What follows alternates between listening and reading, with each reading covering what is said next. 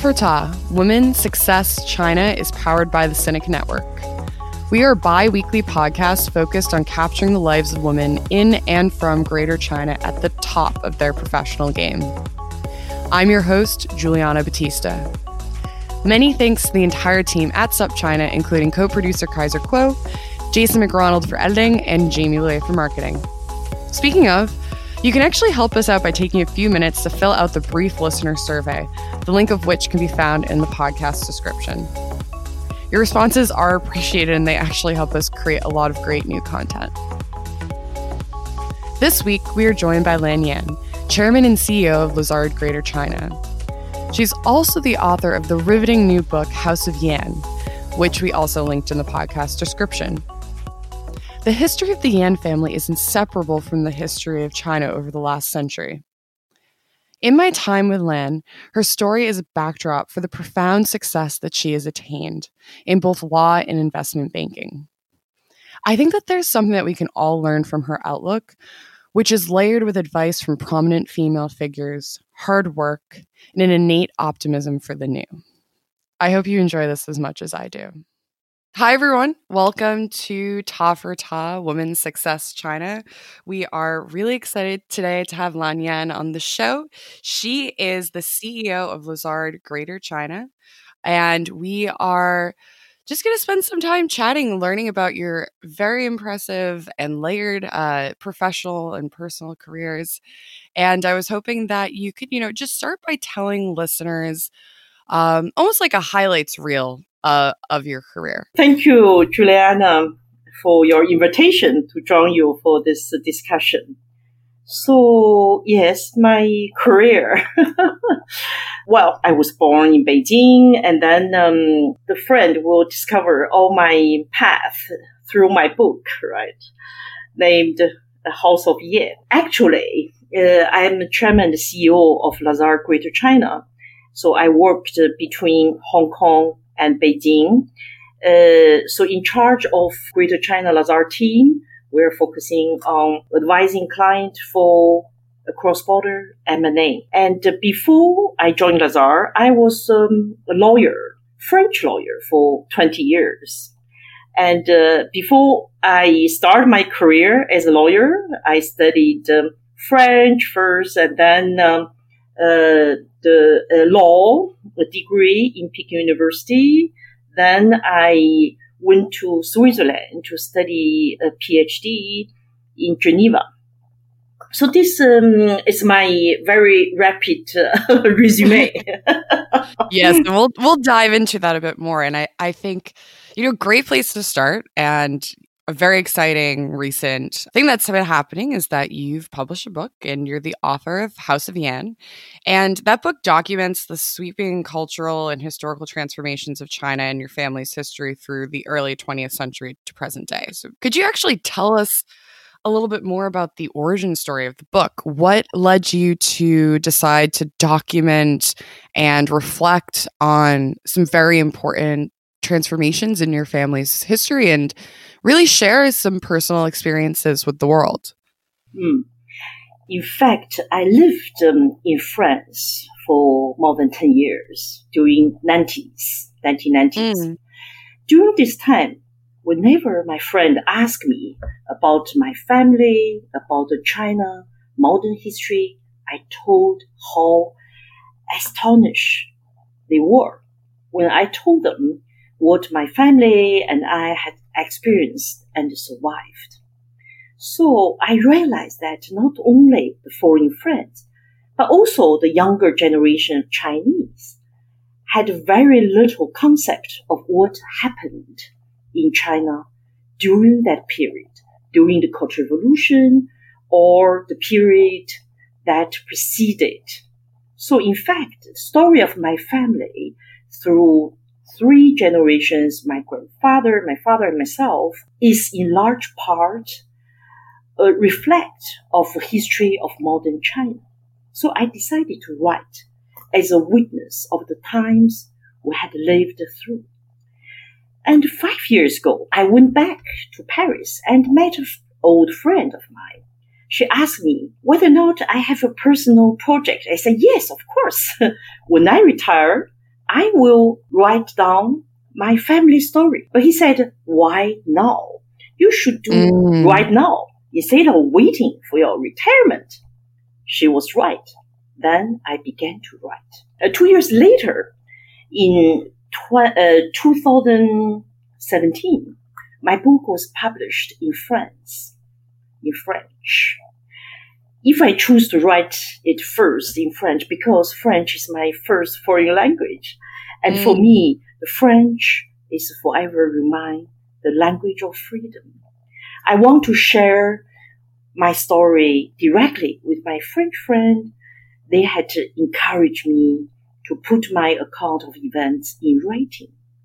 So today, I'm very happy, just like you mentioned, this in January. So my book was translated into English by HarperCollins. And mm-hmm. so I can share with you and with a lot of friends who can read the English my own personal story. And through the story, gave you um, glimpse into 100 years of modern China history. And actually, on that note, I, I really wanted to ask you what it was like to see the changes brought about by the Cultural Revolution in China. And how did your understanding of what was happening to your family at the time compare to how you understand it now as an adult? At that time, I was a child when Cultural Revolution started uh, in 1966. And those events, seen through eyes of a child, was totally frightening, and uh, I didn't understand at all what was happening. But the world, my world, seemed to have gone crazy. I, um, my world had turned upside down. So I almost lost all my beloved member in my family and my parents. My father was put in jail. My grandfather was put in jail and my mother was sent to the labor camp and mm. all my uncles and aunties despaired, either put in jail or sent to the labor camps in the countryside. So I couldn't understand at all. But for me, it's just like um, uh, um, totally a darkness surrounding myself. Lonely child. But only much later, as an adult, I began to understand the reason or the rationale, if you can call this such, of this 10 years nightmare, 10 years mm. disaster. Mm. The main reason was Mao initiate Cultural Revolution, mainly because he suspected that the leaders around him, such as Liu Shaoqi, Deng Xiaoping, wanted to replace him. So the Cultural Revolution began as a power struggle. So as I also write in my book, Mao had observed the Soviet president. So Mao launched this Cultural Revolution in form of a call to mobilize the masses to do the revolution and uh, to let them to challenge, doubt, and overthrow everything. So against this background, my grandfather was suspected to be a member of anti-revolutionary group in the northeast, while my father was regarded as a Soviet spy. He was um, forced to admit it, admit to being a translator for Liu Shaoqi for his secret communication with Soviet Union leaders. The chemical part, sorry, the comical part come when they even suspected that uh, the radio at my home was a transmitter for spying activities, which of course was totally nonsense. For this reason, my father was in jail for seven years and a half in a single confinement, and my grandfather died there seven months after he was arrested. It was only until 10 years later that the family, my family, was officially notified of his death. So, so this is why for us and for me, it's even more important to write down as a witness and to let younger generation know what happened in this darkness period in the modern mm. history of China and to remember and to avoid that uh, events could repeat. I think one thing that you you note and you talk a bit about your family's background and mm-hmm. I think it would also be helpful for listeners to almost couch it in that context of of understanding the prominent role that your family had alongside uh, very well-known figures like Mao Zedong and Deng Xiaoping. Um, could you could you talk a bit more about that as well? Yes. In fact, my grandfather, Yan Baohang, he was uh, born in, uh, in a poor peasant family in Liaoning province in the northeast China. And he managed to go to school and then got financial support, went to Edinburgh University for social, political social science study during the 1920s. When Japanese occupied his hometown in Manchuria in 1931, he participated actively in anti-Japanese movement with his friends and joined nationalist leader Chiang Kai-shek and his wife, Madame Song Meiling, in Nanjing. There, later, my grandfather met Zhou Enlai, who convinced him to join the communist cause. Then went on, became a secret agent during the Second World War. So my grandfather obtained some very important information. For mm. example, mm. he got uh, information about uh, Barbarossa operation, which indicate the timing of German plan to attack Soviet Union. His son, my father, Yan Mingfu, was a diplomat at age of uh, 21 and Mao Zedong's personal China-Russian interpreter. So he was today the only living witness to the Sino-Soviet relationship from honeymoon to the Cold War as he was involved in all the talks and discussions between Mao and Chinese leaders and Soviet leadership in 1950s and 60s before the Cultural Revolution. So this is uh, the background of uh, my family. And, you know, on the point of your family, your mother was branded as a counter revolutionary, and you went with her to a re education camp for, I think it was five years you you spent a lot of time with your mom and I I feel that you know she would have such a incredible influence and impact on your life and I think you do talk about that in your book.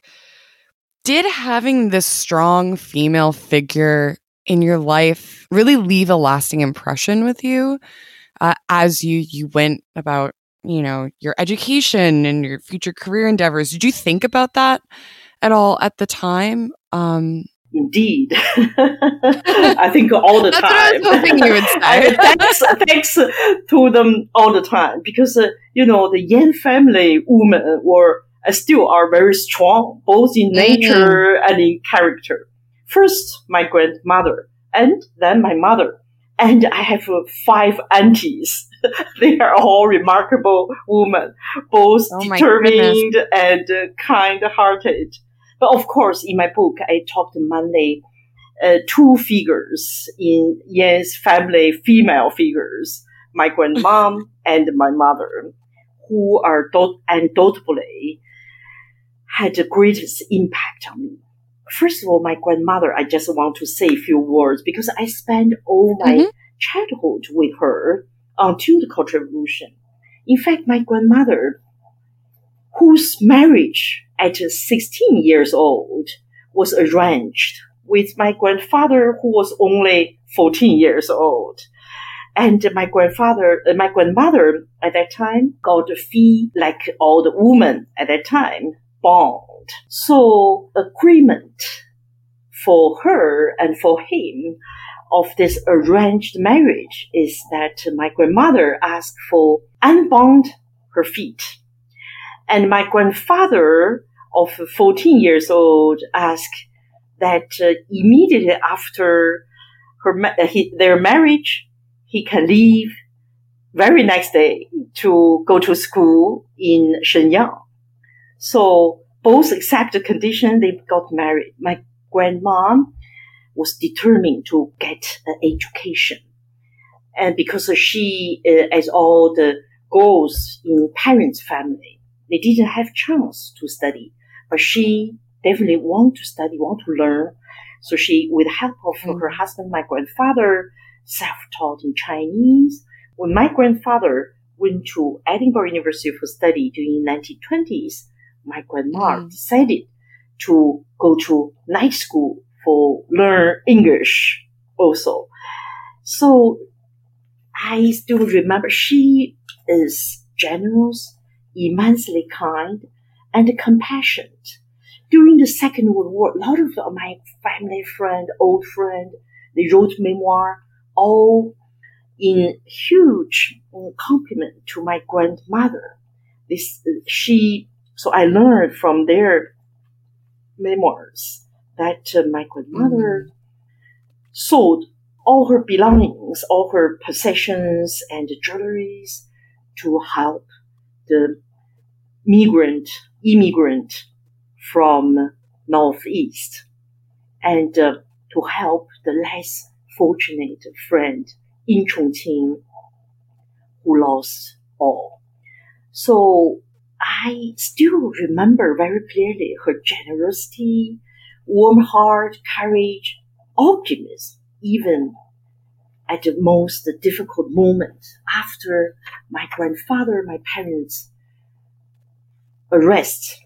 I spent almost one year with her alone. But she always told me that uh, we should uh, keep hope. And uh, she repeatedly told me a Chinese uh, old story named the Mr. Sai lost his horse. This one, um, so, so friend can find in my book.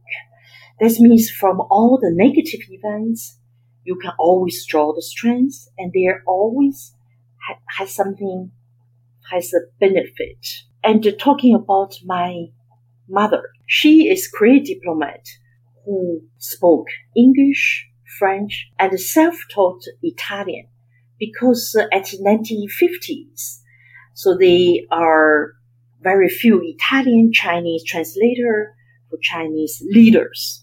So my mother was volunteer. She found an old dictionary of um, Latin, Italian, and Chinese in a flea market. And she went on, became Mao Zedong's first Italian Chinese interpreter.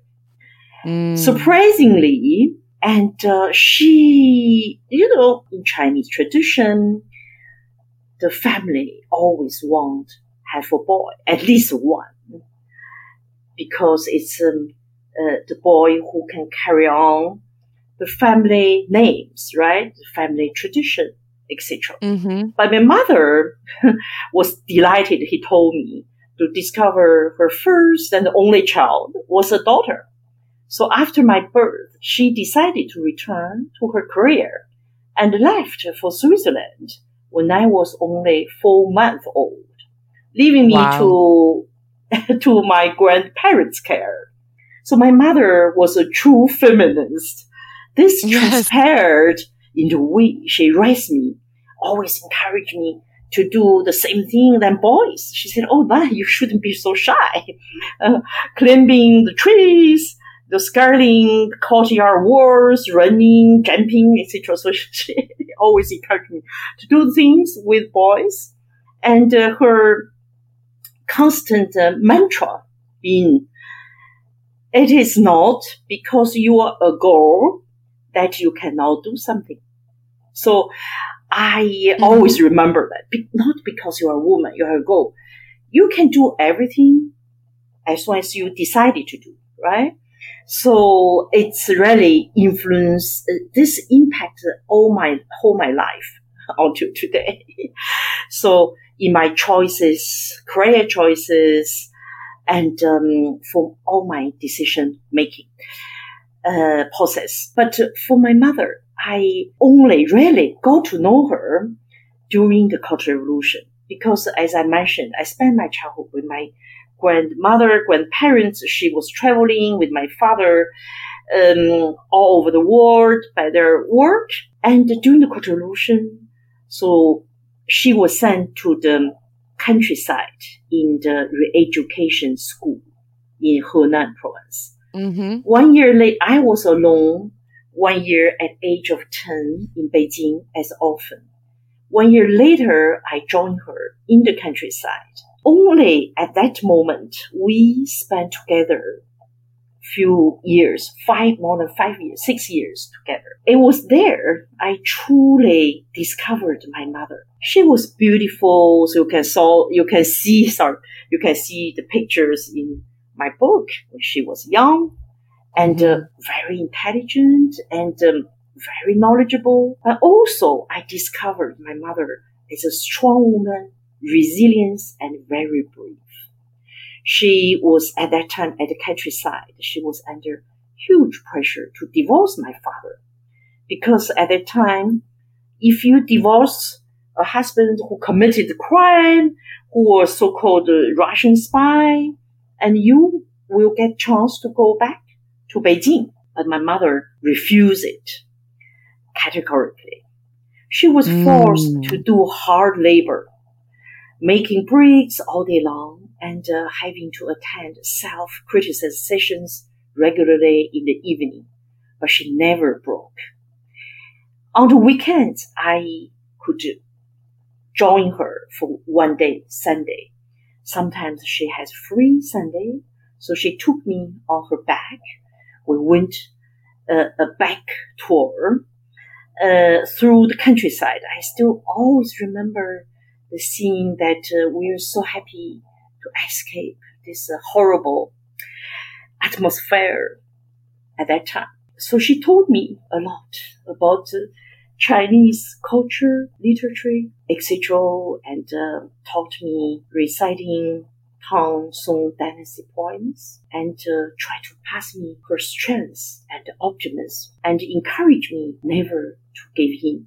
So in fact, um, my book, in many ways, a testimonial to those brave and resilient women who were always my role models for my whole life and who told me the value of learning and remembering always that however dark the world seems around us, there always still beauty, poetry, and hope out there. So keep up hope alive is the tradition and it's the most important thing they pass on. Yeah, education and knowledge are such power and what a powerful way to to illustrate that point, you know?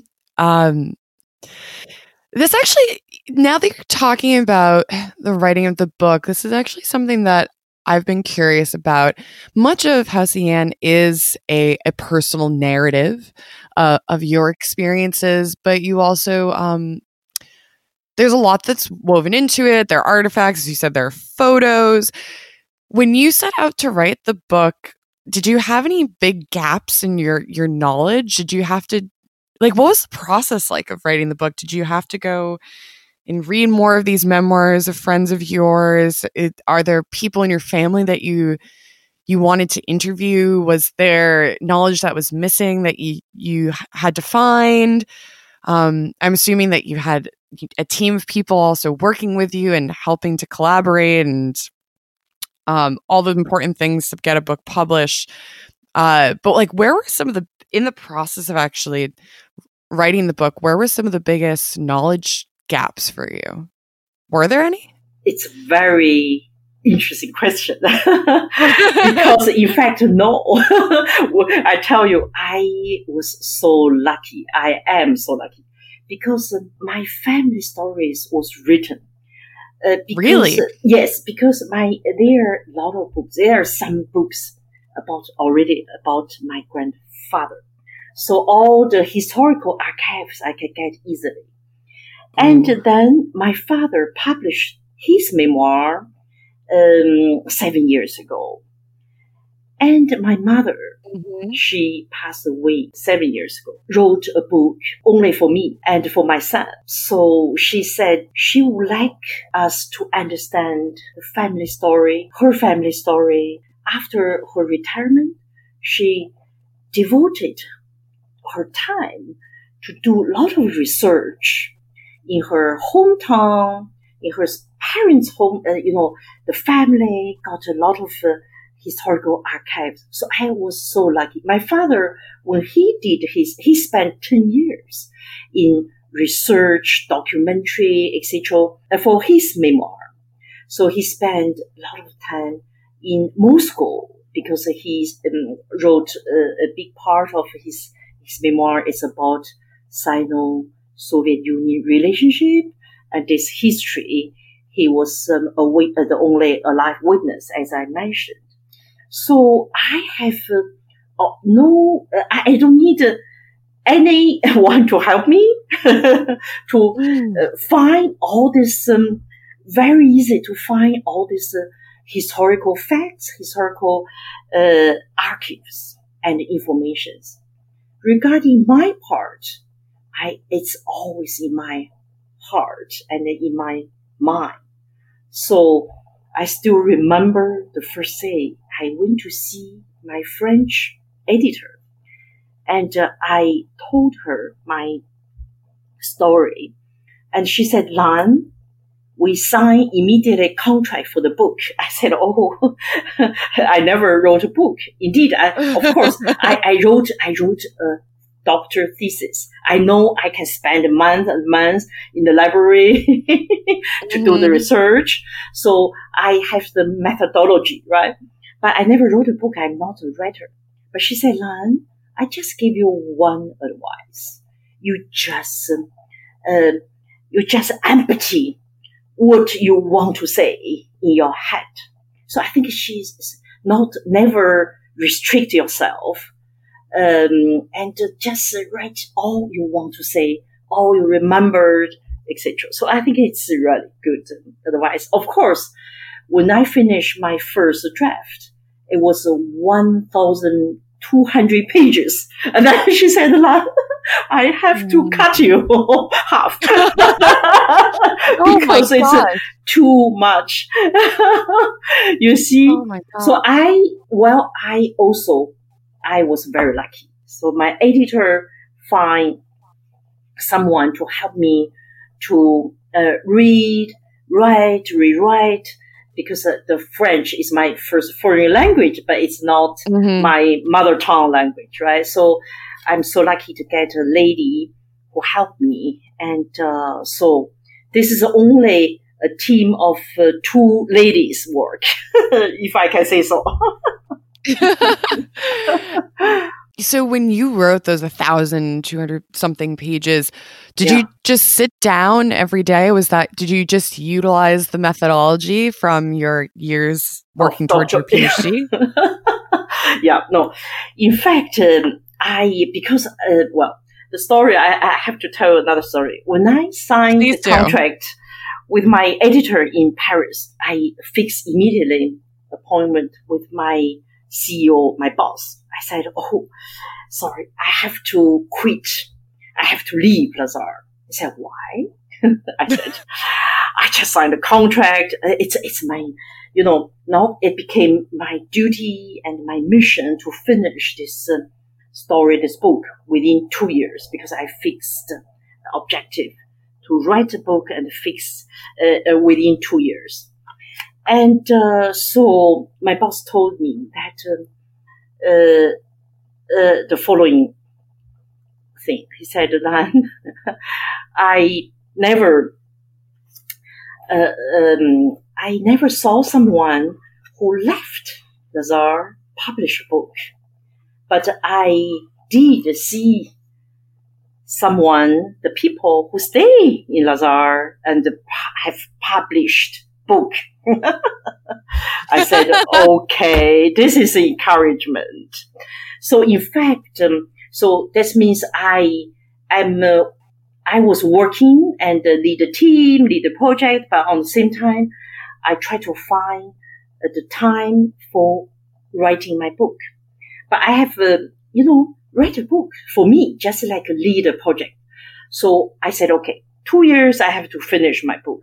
I have, let's say, 30 chapters or 40 chapters. So each month I have to finish, um, let's say, few chapters. So during the weekend, all the weekend, I spend a lot of weekend, my holidays, the time flying long distance from Beijing to Paris, from Hong Kong to New York. So I worked on plan because we don't have, uh, we didn't have emails, you know, you have a quiet moment to think it over. So this, and then I worked with my friend. She is, um, she was in Paris, so we worked through WeChat, you see, and, um, so I sent all the chapter I wrote and she, uh, you know, uh, to give me comments and um, etc. So we worked very well together. So I think finally, the right for me, the writing this book, just like uh, I work to lead a project, right? You have uh, your calendar, your calendar. So you have your have your planning, and then you have to each period, each month, for example, I have to finish what I plan to do. so mm-hmm. this step by step, yeah. So this is, um, and uh, in fact, I think it's um, uh, quite um, well. It's not burdensome at all, but also it's very painful. Some moment when you dig the, um, something. It's uh, twenty years ago, forty years ago, and uh, you reopen it, and uh, so you can see it's still the the, the it's still bleeding, right? So, so when I recall, remember all this uh, very painful period during that uh, I spent with my grandmother, my mother, and all the suffering we got. So it's it was very difficult moment for mm-hmm. me. Yeah, and it's almost when you're writing it, I could assume that mm. you're revisiting, and yeah. but you also, it, I would assume it's somewhat also cathartic to to be able. I mean, you said that yeah. there are other memoirs in your family, but to really be able to show it through yours, your eyes, a woman's eyes. Um, I I can imagine that was also a unique experience in that sense. So I would be remiss if I didn't talk about your your educational experiences, especially that you just alluded to uh, how important education is, and um, you know what's unique uh, about in 1977, uh, the reopening of the university system in China. Uh, you know that obviously had huge uh, policy impacts, but I know that it also had huge personal impact. And um, I was hoping that you could tell listeners a bit about how that reopening of the education system really helped chart your course in life. Yes, it's indeed it's very important uh, period um, of my life. As you know, during the Cultural Revolution, only workers, peasants, and soldiers had any chance to go to university. So, as me and a, a lot of other young people we are from bad family, bad, you know, laborers, bad family, anti-revolutionary families. So we even don't dare to think about go to university. We didn't have any right to go to college. So Cultural Revolution ended in 1976 and Deng Xiaoping uh, started to launching the reform, economic reform in 1977, Deng Xiaoping decided to reopen university to all young and less young Chinese, enable them to apply through a national examination. So I still remember I was so excited by this news. It's my dream. I dream, I dream to go to university to learn and to study, etc. So I um, was among the luckiest one of my generation as I was given the opportunity to go to university and by succeed my exam only at that year, only 5% of 5.7 million applicants were admitted to go to different Chinese hmm. universities. I felt I had just caught the last train which could change my life. But indeed, it changed. So it's a turning point in my life. So I got a bachelor degree in French literature, and then I went to Peking University for Master of Law, and then I went to Switzerland, Geneva, to study my PhD. This was indeed a very important turning point of my life in 1977. And Sorry. Yeah, and and uh, you mentioned that you went abroad for higher education. You also write about the phenomena of haigui, which mm-hmm. um, basically alludes to the ambivalence that some Chinese students feel about returning from school abroad.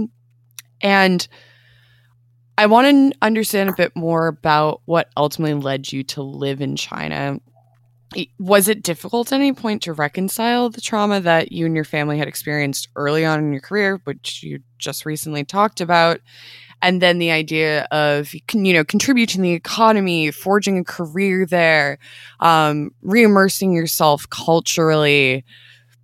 Was there anything that you had to reconcile? Well, I should say that if you look at Chinese history, the phenomenon of haigui had already begun in the earlier 20th century, right? The Boxer indemnity enabled more than 1,000 young Chinese students to go to, to go to study in US and trained a large number of outstanding scientists for China. Because the main reason for Chinese backwardness was the lack of scientific knowledge and education at that time. My grandfather on my mother's side came to study at MIT in Boston in 1922. And he returned to China as a lot of his friends did in 1929. And first, well, first he, as a professor, he teach and then set up his uh, textile company in Tianjin. And my grandfather, on my father's side, went to Edinburgh University to study social, political social science. You see, the, at that time, the young people who came back to China wanted to promote change in their country. 100 years on, it is much the same ambition and aspiration that drive so many young Chinese return home to their country after study. It was also the case for me. So we studied abroad and then we hope to use all the knowledge we learned to serve and to mold, to promote the change as we can in our country. Of course, the young student will always want to go back home if the country can offer them the opportunity and hope of realize their dreams. Really incredible. I want to jump forward a bit in in the timeline of your career. Um, listeners don't know that I, I, first was introduced to you and your book uh, early in 2020 at an event at the China Institute mm-hmm. that was um, featuring you and your stories of success and struggle in communist China. Incredible event. Um, and in the question that I had asked you, I honestly forget what the question was, but you told an incredible story about becoming the first female partner at yeah. your law firm in uh-huh. Paris. Uh-huh. And honestly, from your response to that question, I was like I, I really want to have her on Ta for Ta. and I, I was hoping that you could share more about the process of becoming partner there and how your gusto and um, your your willingness to really stand up for for what you knew that you were capable of um, really led to the, this this big moment of success and something that you're we're very proud of. Um, I, would love for you to hear it in your own words and, and not mine. yes, yeah, I still remember. Yes, you indeed you asked this question about career, woman, etc. So I shared. I, am happy to share again um, uh, with you and um, with friends my personal experience. In fact, after my PhD study, I um, I moved. I joined one of the largest international firm in Paris. A few days after joining, when a meeting of partners were convened, so I heard over the PA system, the gentlemen partners, please come to the meeting room. So I was very surprised and curious why they were not only the gentlemen partners being uh, summoned, were there no female partners? As a matter of fact, they were not.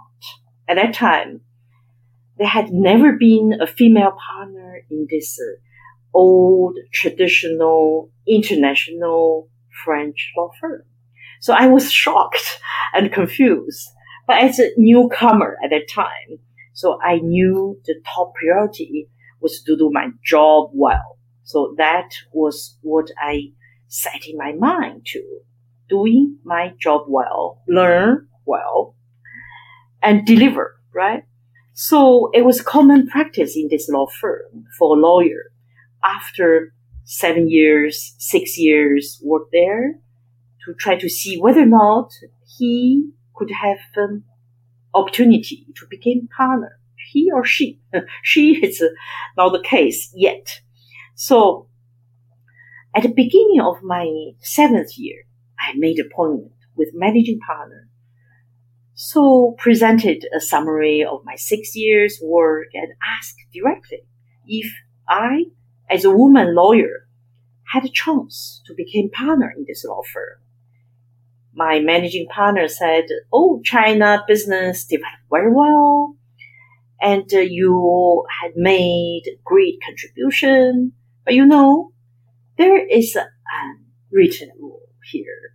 We have never had a woman partner." So I asked why, and was told that uh, the women will spend time taking care of their family and the kids after getting married and won't be able to uh, to devoted to work as their female colleagues, all of which is nature and um, understandable. So he said he think the same would be true for me. So I replied to him. I was born in New China and where the girl grew up believing that we can hold up, we can hold up half of the sky. Mm. So the woman and the man born equal and have equal opportunity and equal pay.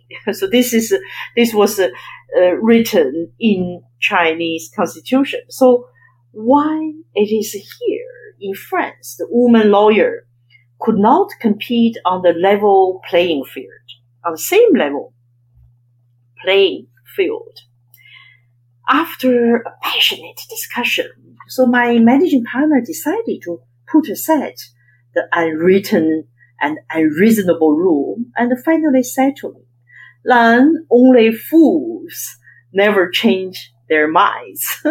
you have my support. I still remember clearly that. So, but as you know, in this law firm, a, a candidate uh, as a partner candidate needed at least uh, 50, uh, 75% of, of all existing partners' votes in both per capita voting and weighted voting. So I won almost 100% in both the vote rights. Mm-hmm. So became the first uh, foreign, became the first female partner in this historical law firm. Be, well, I should say the first female partner to be elected until on the same term as my male colleagues. So I um, share this um, uh, story with you today because uh, I believe it is fundamental that in professional field, women show confidence, confidence in our skills, confidence in our abilities, and also the confidence to ask for that which we deserve. Yeah. So well said. I'm glad I had you say it. and you know, so you spent, I think it was about 12 years at your law firm. What was compelling about the opportunity at Lazard that made you want to make a, a career move? Uh, in whole career development, I always like to fix goals for my own professional development. After mm. 20 years as a lawyer, I'm very happy uh, for my achievement with support of my partners, my team members. But I'm still wondering what could I do next time? What could uh, be my next goal? Goal. So I always like to get some new challenges in my career life, in my professional life. So there was an opportunity 10 years ago when Lazard proposed me to be their head of Greater China. Of course, so the change from a lawyer to an investment banker needs courage to let go the certainty and to get out of your comfort zone. After six months hesitation, so I finally decided to jump in. Indeed, after 10 years being in Lazard, I met lot, lots of challenges, but also I had lots of fun. So I'm happy about the change. At that point in your career, doing something new, how do you be resilient? I can imagine that with tenure and with experience, that I think for a lot of people, it gets harder, especially professionally, to dive out of what you're really good at. And I love that you say it was fun. Not many people would say that. Yeah, that's right. So, in fact, um, uh, I the f- very first day when I joined Lazard Paris office, so one of the colleagues said, told me, "Oh, uh, maybe he's he saw me a little bit, you know, um, you know, not lost, but um, brand new, you see. although I, after 20 years, um, a lawyer's career, so uh, I, I, am mature enough to handle this new environment, right? but uh, he said, Lan, um, you must have fun with us. So I, at, at the very beginning, I was a little bit surprised because uh, during 20 years my career as a lawyer. Nobody tell, said, oh, you must have fun because a lawyer's work is very serious, very rigid, and uh, etc. So, but indeed, the fun came from, you know, from a lot of sectors because the challenge seems my character is, um, I have a curiosity. I want to discover. I want to learn. I want to challenge myself. So indeed, as soon as I joined Lazard, a lot of new things I need to learn and uh, new area I need to discover. And also, I um, I was very excited to work with the people who has who are who are so so knowledgeable in their um, particular sectors, so, so I can learn a lot. So this is the exciting part and the fun part for me in my my work at Lazard. So, so, so, but I still remember during the first six months, I um, should, um, uh, you know, remember and uh, note everything it's crossed my mind. So it is so many, and uh, quite often I wake up in uh, at uh, midnight, two or three o'clock in the morning, and I needed to write down what I thought. what is the project? Mm. What are my suggestions, What I need to do? You see, it was um, a, a, a, challenging period, but I um, I really enjoy it. Yeah. Yeah, almost completely engulfed in that period, just getting yes. getting your feet on the ground. Yeah. Your career is so impressive because you've risen to such great heights in very difficult industries, sometimes people would say for women. Kind of on the flip side of that, you seem so resolute in your decisions. And has there been a moment in your career where you felt really vulnerable? You actually weren't sure of the path or you were unsure of where things would go? Just just a moment of of vulnerability. Yeah, so it's interesting.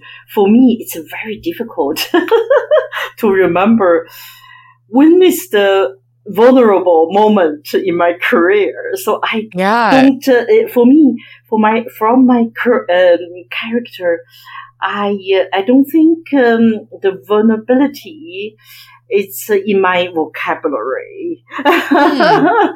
but hmm. instead, mm. I prefer to using challenging moment. So I like I, that. Yeah, so I, I like, um, as I mentioned to you, I, I had a, a lot of challenging moments in my career. Um, just like one example, when I was appointed as head of uh, Lazard Greater China, we within one month, I um, lost the old team, not because me, because uh, not because me they left, but uh, they were already prepared to leave. So one day I was alone in my office with the head of Greater China, but I'm the only uh, banker, only team member in my team. So I sent a message to my CEO. I said, "Oh, today I was alone, and uh, as the only member of Greater China." But he replied immediately to me, saying that it was. Much better to set up your own team to develop China business.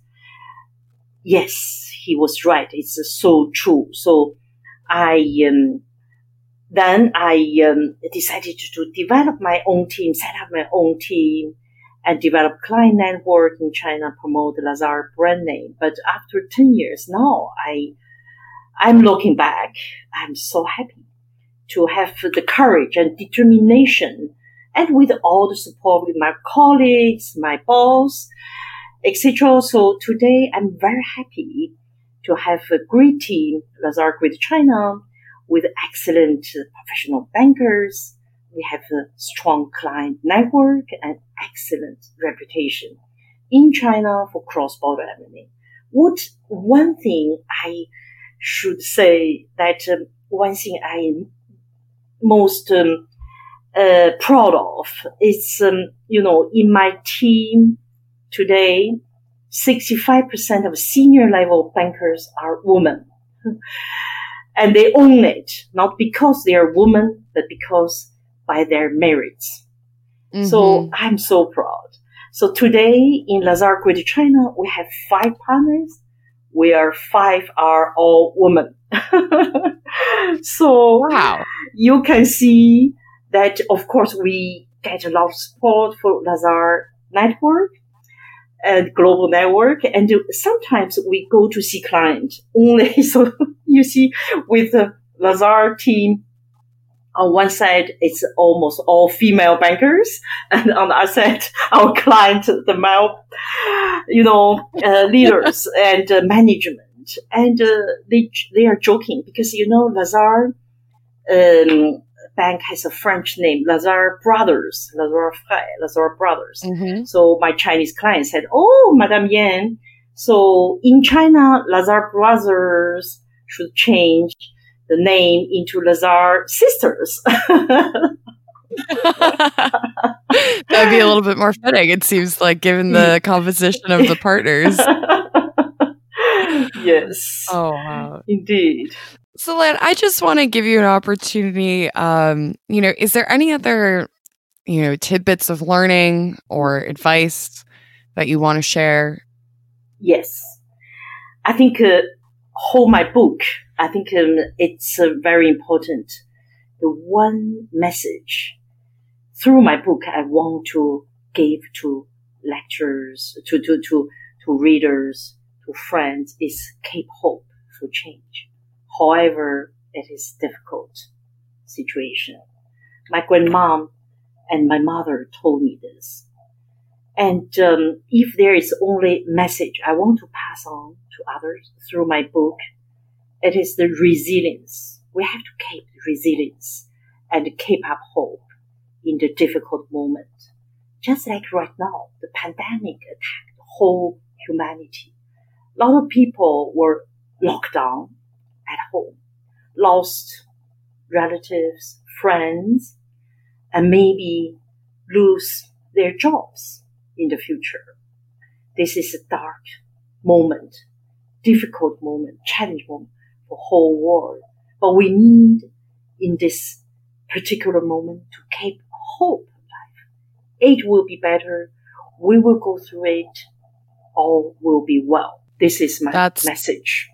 And I think something really important to leave on is that, you know, keeping hope. And what I really get from you is, I, as I said, this resoluteness, this uh, forging forward in a path, but also being very reflective. It seems like at points in in your education and even now in writing your book, you don't forget where where you come from, eh, but you always have have an eye on okay, what's next?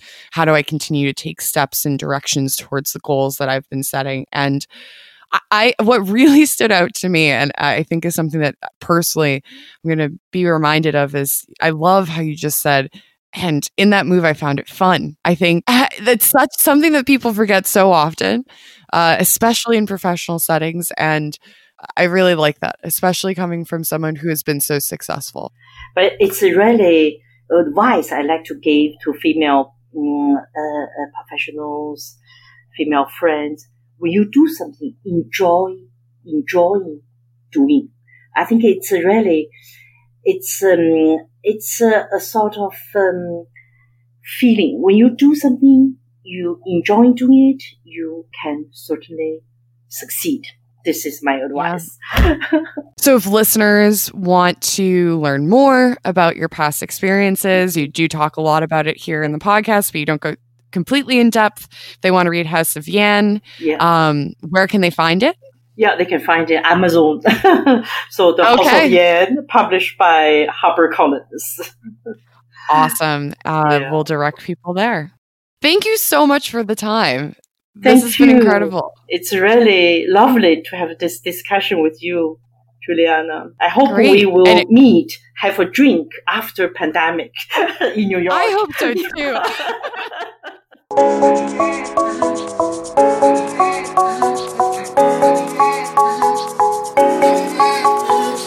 Want more Ta for Ta? Hit subscribe to get updates on our episodes. You can also reach us at Twitter at Ta for Ta, and we love to get messages at ta.for.ta.china at gmail.com. Ta for Ta, Women Success China, is a proud member of the Sinica Network. Many thanks again to Kaiser Kuo and Jason McRonald.